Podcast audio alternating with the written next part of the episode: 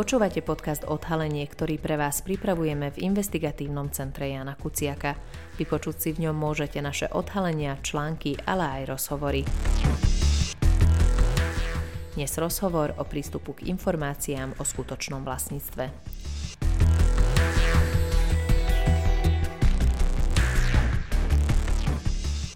22. novembra Európsky súdny dvor zrušil čas pravidiel únie proti praniu špinavých peňazí, ktoré umožňovali každému občanovi prístup k informáciám o skutočných vlastníkoch spoločnosti. Argumentuje, že takýto prístup predstavuje závažný zásah do základných práv na rešpektovanie súkromia a na ochranu osobných údajov. Registre obsahujúce tieto informácie sú pritom kľúčovými nástrojmi na odhalovanie korupcie a ekonomických trestných činov. A niekoľko článkov ICJK, ktoré priniesli zásadné odhalenia, sa opierali práve o verejne dostupné údaje o skutočnom vlastníctve spoločnosti. Čo presne znamená toto rozhodnutie a aký vplyv bude mať napríklad na slovenský register konečných užívateľov výhod? Moje meno je Karinke Vary Šojmoš a o téme sa budem rozprávať s právnikom Radovanom Palom, partnerom advokátskej kancelárie Taylor Wessing. Ako prvé by sme si mohli asi vysvetliť ústredný pojem nášho podcastu, kto sú skutoční vlastníci firiem, respektíve slovenské terminológie hovoríme o konečných užívateľov výhod. Aký je rozdiel medzi nimi a napríklad spoločníkmi alebo konateľmi firiem, ktorí sú uvedení v obchodnom registri?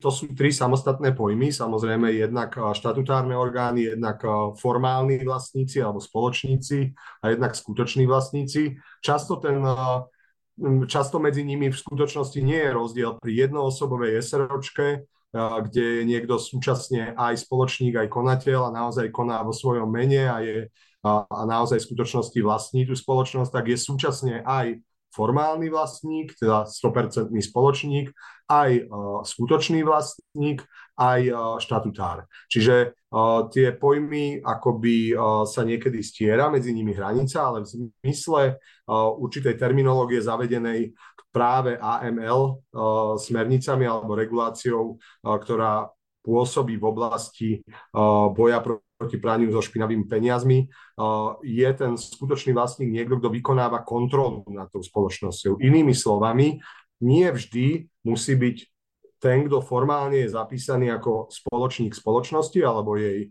uh, jej akcionár, uh, v skutočnosti vykonáva naozaj kontrolu alebo berie úžitky z nej.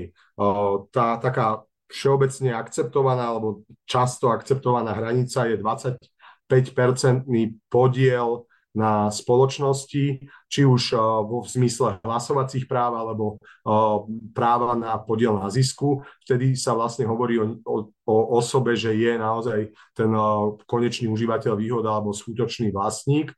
A teda ako hovorím, ten rozdiel je v tom, že, že vy môžete mať spoločnosť, kde navonok vidíte niekoho zapísaného ako formálneho vlastníka, dajme tomu ako spoločníka v SROčke a vidíte tam nejakého štatutára, ale reálne tú spoločnosť v pozadí riadi niekto alebo vykonáva vo vzťahu k nej také práva, že môže rozhodovať o jej riadení tak, že jednoducho naozaj ju ovláda. To sú tí skutoční vlastníci. Ja to možno ešte trocha poviem inak, že dnes na rozdiel od minulosti, kde sa vnímalo, že, že to tí skutoční a formálni vlastníci vlastne v zásade sú zameniteľné pojmy a v prípade akciových spoločností bolo veľmi často sa vnímalo, že tam je tých spoločníkov tak veľa, že nikto nevykonáva priamy vplyv, tak dnes drvivá väčšina spoločností, ktoré vidíme, sú niekým ovládané, nejakým tým skutočným vlastníkom.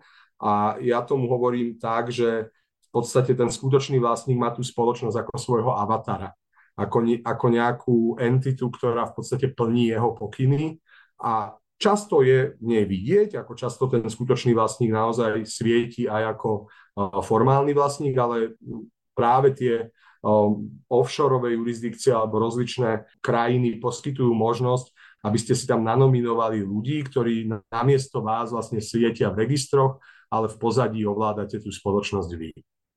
Na Slovensku máme dostupný aj register e, konečných užívateľov výhod. Odkedy máme vlastne takýto register a na základe čoho vznikol? Bola to požiadavka zo strany únie? Nie, my máme na Slovensku, máme momentálne v podstate, dalo by sa povedať, dva registre.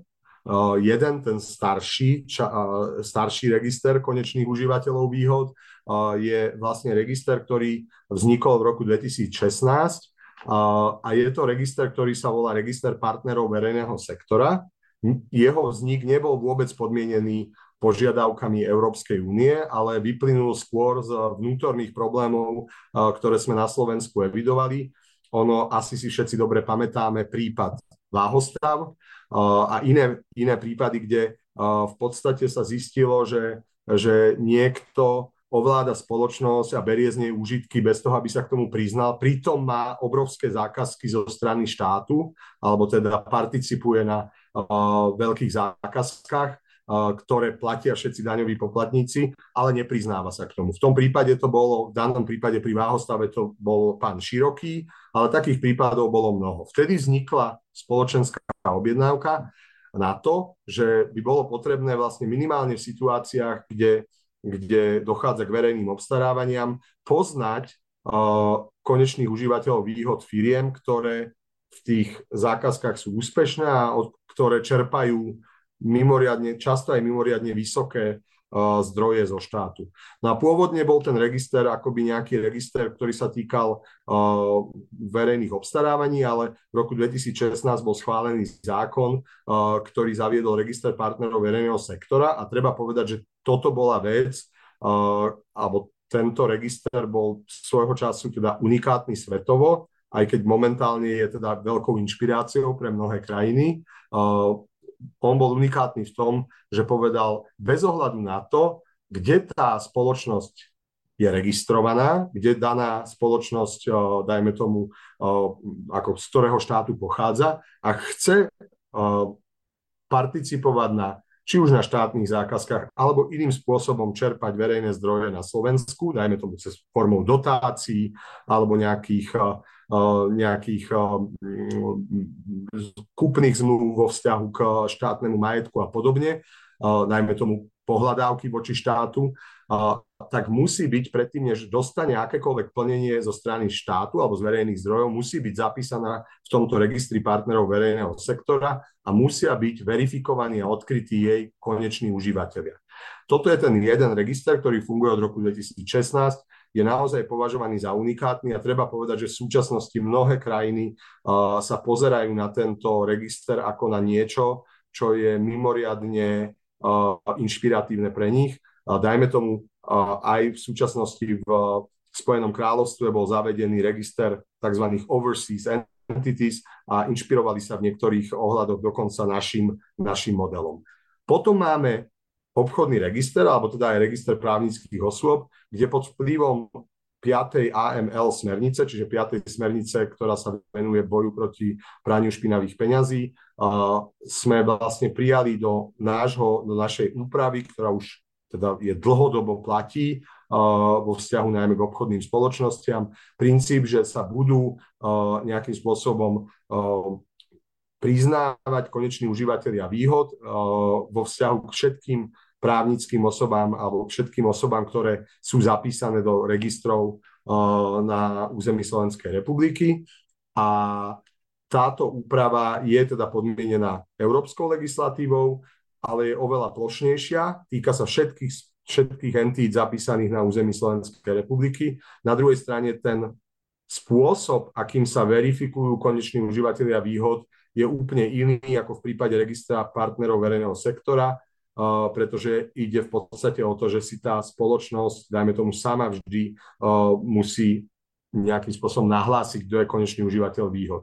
Na rozdiel od toho, v registri partnerov verejného sektora, ktorý sa týka verejných zdrojov, uh, to, toho konečného užívateľa výhod musí overiť profesionál, musí overiť niekto, kto má na to oprávnenie, či už je to advokát, notár, banka alebo iný profesista.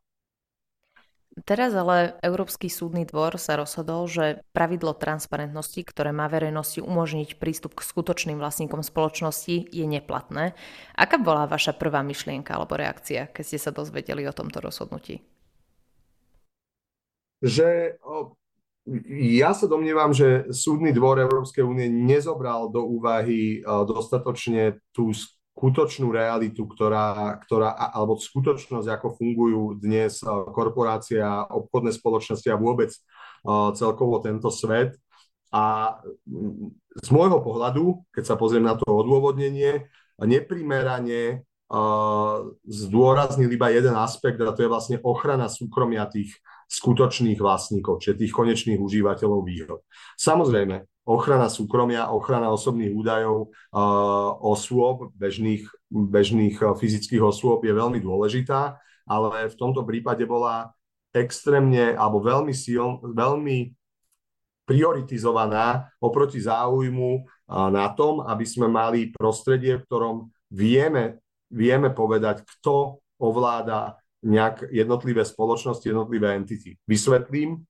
Ten problém podľa mňa je, že v skutočnosti často ten argument, ktorý, argument, ktorý je najviac, alebo často znie je v prospech toho, že nie je dôvod, aby verejnosť vedela, aké spoločnosti vlastní niekto, je, že však nikoho nemá čo zaujímať, kde mám ja bankové účty, alebo kde mám ja nejaký obraz, či vlastním nejaký obraz, alebo auta, alebo niečo podobné. No v skutočnosti vlastníctvo firiem a ovládanie firiem spoločnosti je niečo iné ako vlastníctvo obrazu. V prípade obrazu asi tým obrazom nemôžem uh, nič iné, okrem toho, že ho mám, môžem ho vystaviť, môžem ho nejakým spôsobom s ním pracovať, uh, iba naozaj také, by som povedal, obmedzenej miere. Založenie spoločnosti, najmä teda korporácie, je podstate vytvárate si nejakú novú entitu, prostredníctvom ktorej ovplyvňujete životy mnohých iných ľudí. Tá entita uh, má schopnosť vstupovať do vzťahov, má schopnosť, uh, má určité práva, má mnohé práva priznané a keď uh, tá entita nejakým spôsobom dokonca aj môže škodiť samozrejme iným, iným ľuďom. Príklad, ako príklad môžem uviezť, dajme tomu, poruší všetky možné uh, pravidlá, ktoré sa týkajú ochrany životného prostredia. Je otázka, prečo by nemal vedieť verejnosť, kto stojí za, za spoločnosťou, ktorá, dajme tomu, porušuje, uh, porušuje uh, pravidlá na, v oblasti neviem, stavebného práva alebo práva životného prostredia a podobne. Navyše, ak založíte korporáciu, máte určité privilégium, že máte obmedzené ručenie. Že vy neručíte za jej, za jej dlhy, ale v prípade, ak sa jej darí, tak z nej beriete dividendy, beriete úžitky. A, a ak my povieme, že nepotrebujeme vedieť, kto tie spoločnosti ovláda a kto z nich profituje, stačí, že vieme, že kto je formálne zapísaný ako vlastník, tak troška to možno prirovnám ako keby sme povedali, že stačí nám vedieť, na koho je napísané auto a nepotrebujeme vedieť, kto ho šoféruje, kto, kto ho v skutočnosti ovláda. A v tomto prípade naozaj, uh, naozaj sa vystavujeme veľkému riziku, že oddelujeme zodpovednosť a, a vlastníctvo alebo benefity z vlastníctva. Uh, čiže ja si myslím, že tá súčasná, súčasná situácia, ten súčasný stav je naozaj taký, že drvivá väčšina spoločností pôsobí ako uh, určité nástroje uh, niekoho, kto ich ovláda. Vidíme to napríklad pri ruských oligarchoch, aké zložité štruktúry spoločnosti ovládajú vla, vlastnia rozličné jachty, vlastnia nehnuteľnosti a podobne, slúžia ich záujmom a vlastne ten Európsky súd povedal, súdny dvor Európskej únie povedal, že je neprimerané z hľadiska ochrany súkromia, aby široká verejnosť mala voľný prístup k informáciám o tom, kto je skutočným vlastníkom. A čo mne chýba, alebo čo je problém, keď príjmeme túto logiku, tak vlastne potom nie je dôvod, aby sme vedeli, kto je formálnym vlastníkom. Dnes máme v obchodnom registri bežne zapísaných e, spoločníkov spoločnosti s ručením obmedzeným, aj keď majú veľmi nízky podiel na tej spoločnosti. A nikto netvrdí, že je to porušenie ich práv že sú zapísaní ako spoločníci. Ale ak platí logika, o ktorej hovorí Súdny dvor Európskej únie, tak v zásade by sme zrejme nemali hovoriť v žiadnom prípade o osobných údajoch, či už skutočných alebo formálnych vlastníkoch, lebo to nie je, nie je dôležité. Ale vrátim sa späť. čo ma napadlo? No, napadlo ma, že je to, keď to mám zjednodušiť, to, čo ma napadlo je, že právo konečne začalo dobiehať realitu. A myslím tú realitu, ktorá vlastne je dnešný biznisový svet. A myslím tým to právo, ktoré začalo striktnejšie požadovať to zverejňovanie skutočných vlastníkov. A keď ho začalo dobiehať, tak vlastne zasiahol súd a hodil nás niekoľko rokov, ak možno nie aj desiatok rokov dozadu. A bude naozaj potrebné sa s týmto rozsudkom poctivo vysporiadať, ale nebude to ľahké. K tej argumentácii sa ešte vrátime, ale mňa by ešte zaujímalo, že ako sa vlastne táto vec dostala k Európskemu súdu? No, ona sa dostala k Európskemu súdu prostredníctvom vlastne uh, luxemburských súdov, a ono to bolo viac spojených vecí, ale v zásade jeden z tých takých dôležitých uh, aktérov tam bola, bola, bola fyzická Luxemburčan, fyzická osoba, ktorý, ktorý tvrdil, že ho mimoriadne poškodzuje, že je v luxemburskom registri zverejnený ako konečný užívateľ výhod alebo skutočný vlastník približne 35 luxemburských spoločností, lebo on často cestuje do krajín tretieho sveta a keď oni si tam teda ktokoľvek môže zistiť, že on vlastní tieto spoločnosti ako konečný užívateľ, napriek tomu, že tam nie je vidieť ako formálny vlastník, tak vlastne, že o to vystavuje riziku únosu a rozličných akoby negatívnych konsekvencií a preto v podstate žiadal, aby, aby uh, súd určil, súdny dvor Európskej únie, či tento zásah v zmysle toho zverejnenia jeho údajov, ale tie údaje hovoríme o mene, priezvisku, dátume narodenia a nejakých kontaktných údajov, a nie, nie miest, uh, trvalom pobyte, ale nejakých kontaktných údajoch, že či tento ako keby zásah je primeraný tomu cieľu, ktorým je transparentnosť pri boji s praním špinavých peňazí a financovaním terorizmu. No a bol zastupovaný, alebo jedna z kancelárií, ktoré to zastupovali, je vlastne jedna z veľmi známych uh, kancelárií Miškon de Reja, ktorá sa venuje práve tomu, že zastupuje oligarchov a rozličných, uh, rozličné osoby, ktoré v podstate majú postavenú svoju, svoj biznis model na zakrytí identity. A, a samozrejme toto bol aj ten ich akoby cieľ uh, dosiahnuť to, aby aby verejnosť nemala prístup k týmto, k týmto informáciám. Možno neskôr si povieme, prečo je to naozaj škodlivé, ale teda takto sa to dostalo na ten uh, súdny dvor Európskej únie prostredníctvom luxemburských uh, súdov, kde treba povedať, že Luxemburg v reakcii na to rozhodnutie už okamžite aj uh, zavrel svoj uh, register a už nie je prístupný verejnosti, v tom zmysle, že teda tie údaje už nie sú prístupné verejnosti. Luxemburg nebol aj historicky, samozrejme vzhľadom na to, že v minulosti profitoval práve z tej anonymity, nebol veľmi spokojný s tou 5. AML smernicou. Ak sa nemýlim, už deň po rozhodnutí Európskeho súdu sa objavili vlastne správy o tom, že niektoré krajiny, medzi nimi Luxembursko a Holandsko, začali stiahovať verejné registre spoločnosti z internetu. Takže tá reakcia bola, by som povedala, v niektorých prípadoch celkom blesková. Čo znamená vlastne to rozhodnutie? Napríklad, ak niektorá členská krajina teraz e, by nechcela takýto register stiahnuť, porušila by s tým nejaké pravidlo alebo zákon? Toto je ťažká otázka a je to asi na dlhšie ako jeden krátky podcast, ale áno, pravda je, že, že súd povedal, že, že ten, ten všeobecný prístup verejnosti bez obmedzení k tomuto typu údajov nie je jednoducho v súlade s listinou práva slobod Európskej únie a v zásade majú členské štáty upraviť tie svoje registre. A ak sa na to pozrieme asi nejakou logickým pohľadom, tak asi by sa mali vrátiť tej predchádzajúcej úprave, ktorá vyžadovala určitý preukázanie určitého oprávneného záujmu, legitímneho záujmu, ak ste chceli tieto informácie získať. Uh, nemyslím si, že, že reakcia, že zo dňa na deň to stiahneme, je primeraná, lebo ani implementácia tej piatej smernice nebola zo dňa na deň. To znamená to, uh, to zavedenie tých registrov, že štáty boli, členské štáty boli povinné zaviesť tie registre a mnohé z nich meškali, práve tie, ktoré najmenej uh, súhlasili koncepčne s tým riešením.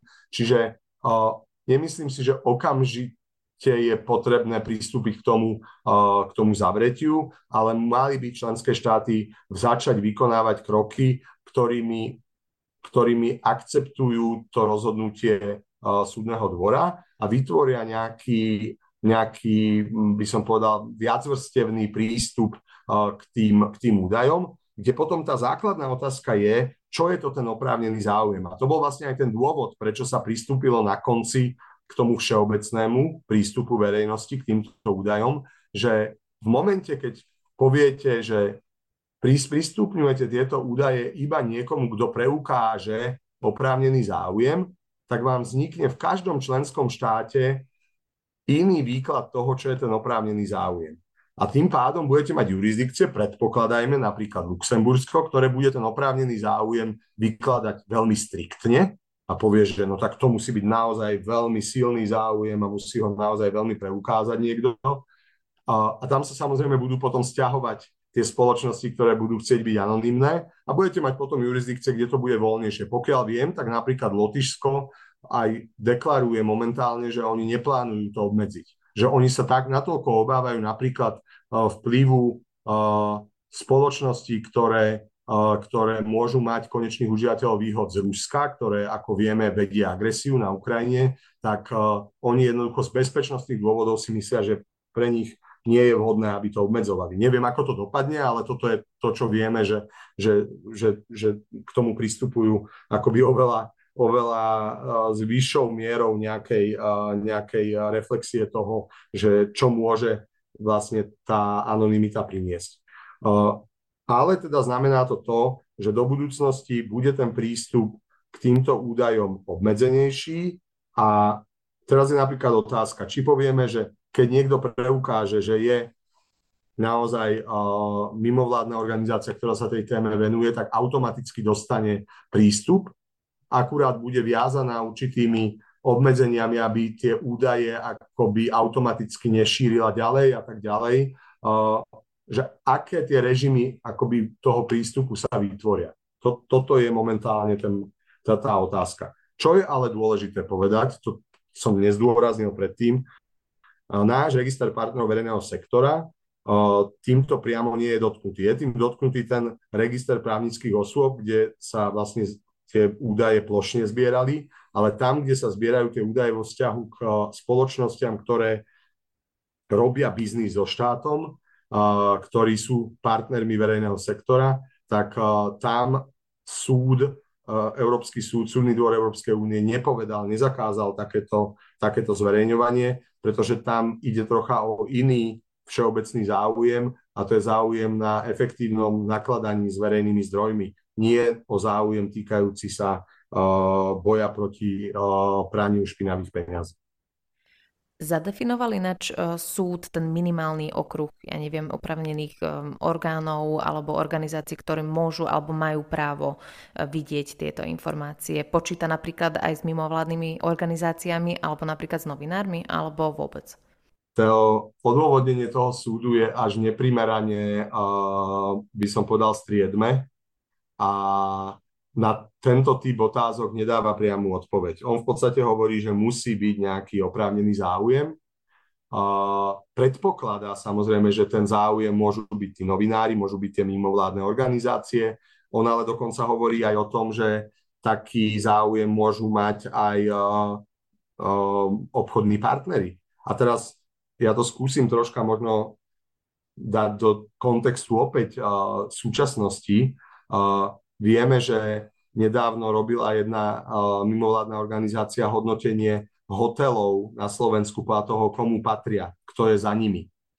A ja som presvedčený, že na Slovensku je množstvo ľudí a aj inde vo svete, ktorí si povedia, nejdem do hotela, ktorý vlastní niekto, kto v inom segmente alebo inde sa správa spôsobom, ktorý je pre mňa neakceptovateľný. A teraz vzniká otázka. Je osoba, ktorá si chce, ktorá chce urobiť objednávku niekde, je to už dostatočný oprávnený záujem, že chce zistiť, kto je skutočný vlastník, dajme tomu určitého hotela?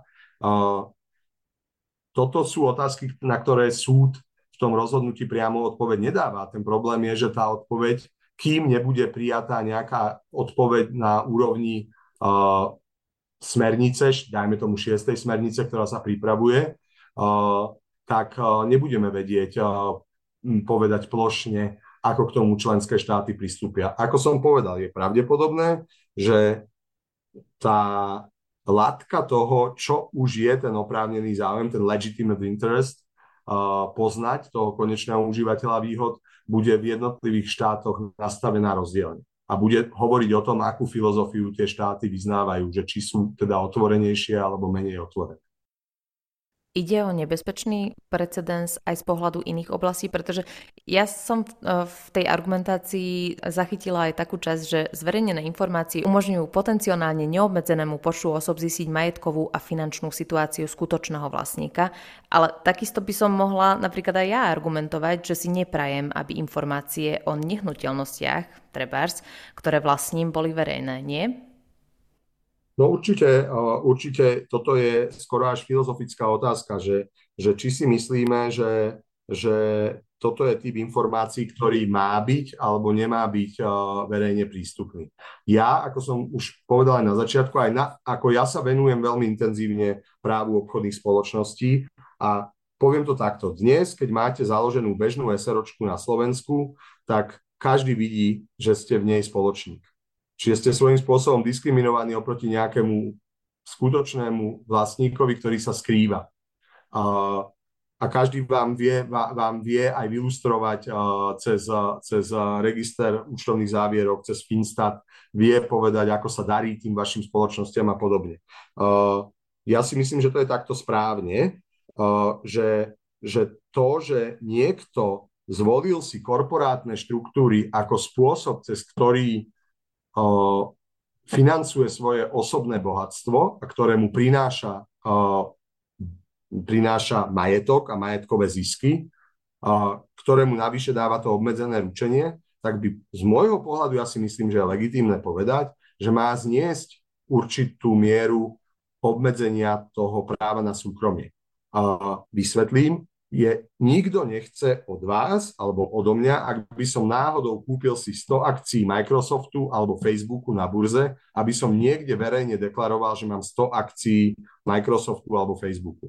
Hovoríme naozaj o hranici, kde už som schopný vykonávať vplyv na to, ako sa tá spoločnosť správa a to, ako sa tá spoločnosť správa, môže mať ďaleko siahle dôsledky na životné prostredie, na iných veriteľov, dajme tomu, to je tá bežná vec, v práve obchodných spoločností je úplne bežné tunelovanie spoločnosti. A ja keď dneska neviem povedať, že táto spoločnosť, ktorá, dajme tomu, relatívne veľmi za veľmi dobrých alebo výhodných podmienok nadobudla majetok od inej spoločnosti, že to vlastne sú dve, že za nimi stojí ten tá istá osoba, tak ja vlastne neviem uplatniť ani niektoré základné princípy práva obchodných spoločností. Čiže ja sa domnievam, že pre zdravé podnikateľské prostredie je informácia o tom, kto čo riadi, a teraz nie, že či tam má maličký podiel, ale kto ovláda jednotlivé spoločnosti, je úplne legitímna a nie je to žiadny trest a nie je to ani, ako nemyslím si, že sme kedy v histórii zamýšľali, že máme mať možnosť vlastniť XY spoločností bez toho, aby ktokoľvek vedel, že ich niekto vlastní, že ich riadi.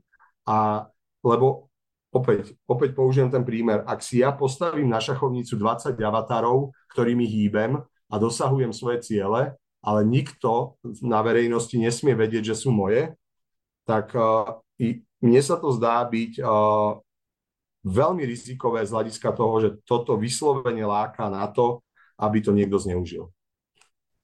Už sme spomínali, že cieľom týchto pravidiel e, bolo, respektíve je, predchádzať praniu špinavých peňazí a financovaniu terorizmu tým, že sa prostredníctvom tej zvýšenej transparentnosti vytvorí prostredie, v ktorom je menšia pravdepodobnosť, že sa niektoré firmy budú využívať na, na tieto účely.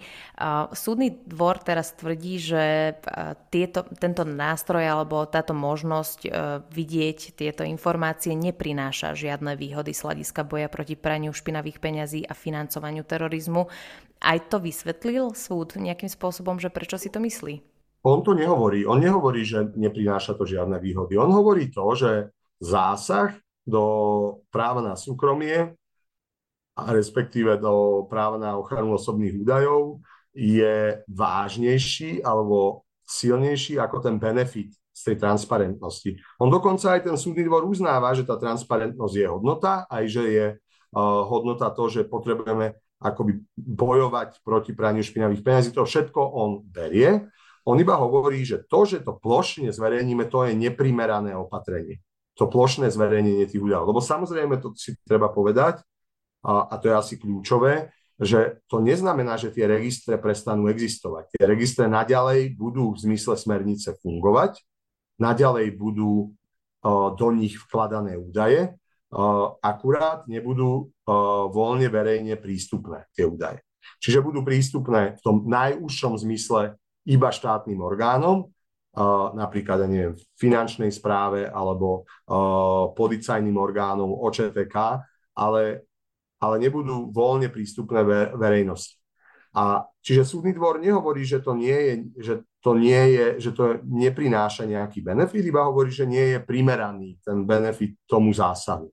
A čo ale teda stačí na to, aby uh, zamedzil tej verejnosti, ja sa domnievam, a teraz to poviem práve to, čo si ja myslím, že, že troška to možno prirovnám tej bájke o, o Ješkovi a Líške, že Líška vie veľa vecí dobre a Ješko vie jednu vec, uh, iba jednu vec, ale uh, úplne najlepšie, že, že súdny dvor Európskej únie akoby veľmi silno uh, iba sa pozrel na tú naozaj na tú ochranu súkromia a nepozrel sa na ten širší kontext uh, toho, kde sa nachádza spoločnosť a kde sa nachádza aj to biznisové prostredie. Dnes už dávno nie sú spoločnosti s roztrúseným vlastníctvom eh, bežné. Dneska sú oveľa, oveľa, oveľa dominantnejšie spoločnosti, kde ich proste riadi jedna osoba v pozadí alebo niekoľko osôb v pozadí a navyše žijeme v globalizovanom svete. To znamená dnes uh, naozaj, uh, naozaj pre jeden štát, ako je napríklad Slovensko, my nemáme kapacity. Ja si myslím dokonca, ne, že nemá kapacity, nie že my, ale ani Nemecko alebo Spojené kráľovstvo nemá kapacity na to, aby odhalovalo skutočných, odhalovalo, či koneční užívateľia výhod, či tí skutoční vlastníci deklarovaní v registroch sú naozaj koneční užívateľia, uh, že či tie proste, či to, kto sa priznáva k tomu, k tomu skutočnému vlastníctvu, naozaj je aj vlastník.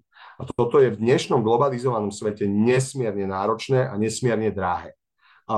Domnievam sa, že ak existuje nejaký štát na svete, ktorý to dokáže urobiť, tak je to maximálne, sú to maximálne Spojené štáty vzhľadom na ich akoby sílu. Ale problém je, že takéto odhalovanie toho, kto je skutočný vlastník, je aj nesmierne drahé.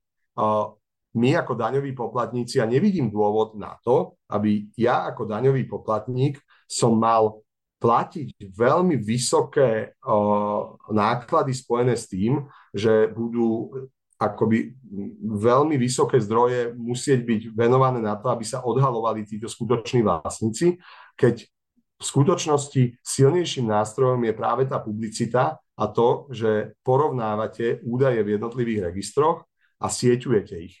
Lebo aj tí tí ľudia, ktorí sa skrývajú za tie anonimné štruktúry, oni tiež fungujú decentralizovane. Oni nemajú jedného centrálneho poradcu. Oni majú poradcu na Bahamách, poradcu v Paname, poradcu v Luxemburgu, poradcu vo Švajčiarsku. Tí sa networkujú a vytvárajú im priestor na to, aby si vytvorili košaté štruktúry.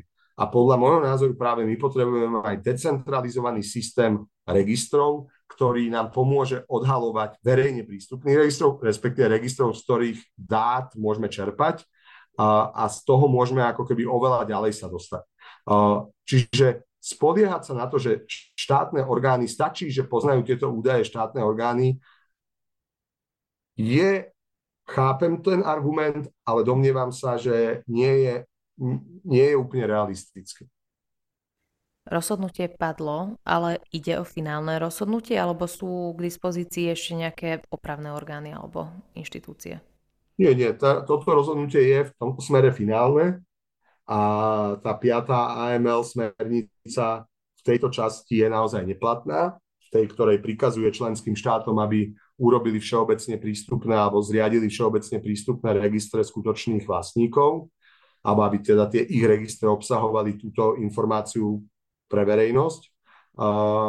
Naťahuje teraz Európska komisia z tohto pohľadu, aby to rozhodnutie zanalizovala, aby prijala úpravu, ktorá bude rešpektovať to, čo vytkol ten súd, aj keď teda treba povedať, že ten, to rozhodnutie je naozaj z hľadiska nejakého odôvodnenia veľmi striedme. Ja, toto je naozaj nie veľmi šťastné, že nedáva úplne návod, ako má postupovať tá komisia, ale bude musieť sa s tým komisia vysporiadať a navrhnúť úpravu, ktorá bude platiť v rámci Európskej únie, pretože v opačnom prípade, ak sa vzdáme tej verejnosti, tak naozaj Európska únia už nebude líder v tejto oblasti. A práve nám ukazuje aj geopolitický vývoj, že, že znalosť toho, kto stojí za schránkovými firmami alebo inými spoločnosťami je nie len otázkou uh, nejakou komerčnou alebo otázkou biznisového prostredia, ale aj otázkou národnej bezpečnosti často.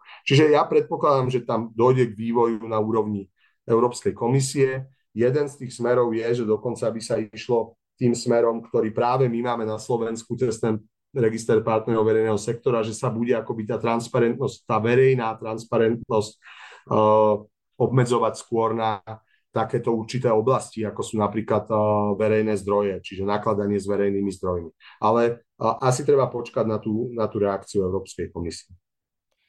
Rozhodnutie je teda finálne, niektoré krajiny už stihli stiahnuť tieto údaje a registre z internetu. Čo sa teraz stane so slovenským registrom konečných užívateľov výhod? Vieme to vôbec, alebo je to ešte veľké neznáme? Takto, tak v prvom rade, pokiaľ ide o register partnerov verejného sektora, ako som povedal, ten uh, nie je týmto rozhodnutím, uh, týmto rozhodnutím dotknutý, pretože on nie je implementáciou 5. AML smernice. Uh, pokiaľ ide o register, ktorý, alebo register právnických osôb, kde teda tie údaje o konečných užívateľoch výhod sú plošné, tak ja si myslím, že to treba riešiť, že je potrebné k tomu pristúpiť rozvážne. Že teraz to nie je otázka, že zo dňa na deň máme vypnúť ten register pre verejnosť.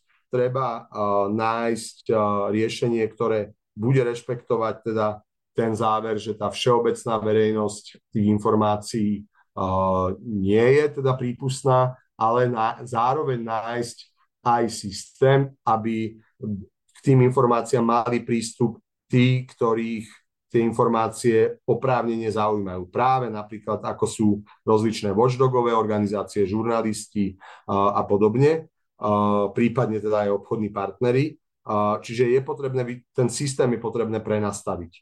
A to sa samozrejme nedá urobiť zo dňa na deň. Zo dňa na deň sa to dá vypnúť. Ale to si myslím, že tiež nie je správne, pretože vypnúť neznamená, že splňam tú podmienku, že to, to sprístupním niekomu, kto ukáže uh, oprávnený záujem. Uh, čiže z tohto pohľadu bude treba počkať, ako, ako na to zareaguje aj teda Slovensko, ale myslím si, že nie je to otázka, že teraz do týždňa to musí byť vyriešené. Aby som povedal, že tak ako sa implementuje smernica niekoľko mesiacov, tak je potrebné nájsť aj uh, odozvu na uh, toto, uh, toto rozhodnutie súdu s, by som povedal, s rozvážnou hlavou a tak, aby aby sa ne, nepristúpilo k druhému extrému, že bude v podstate ten, ten register úplne neverejný.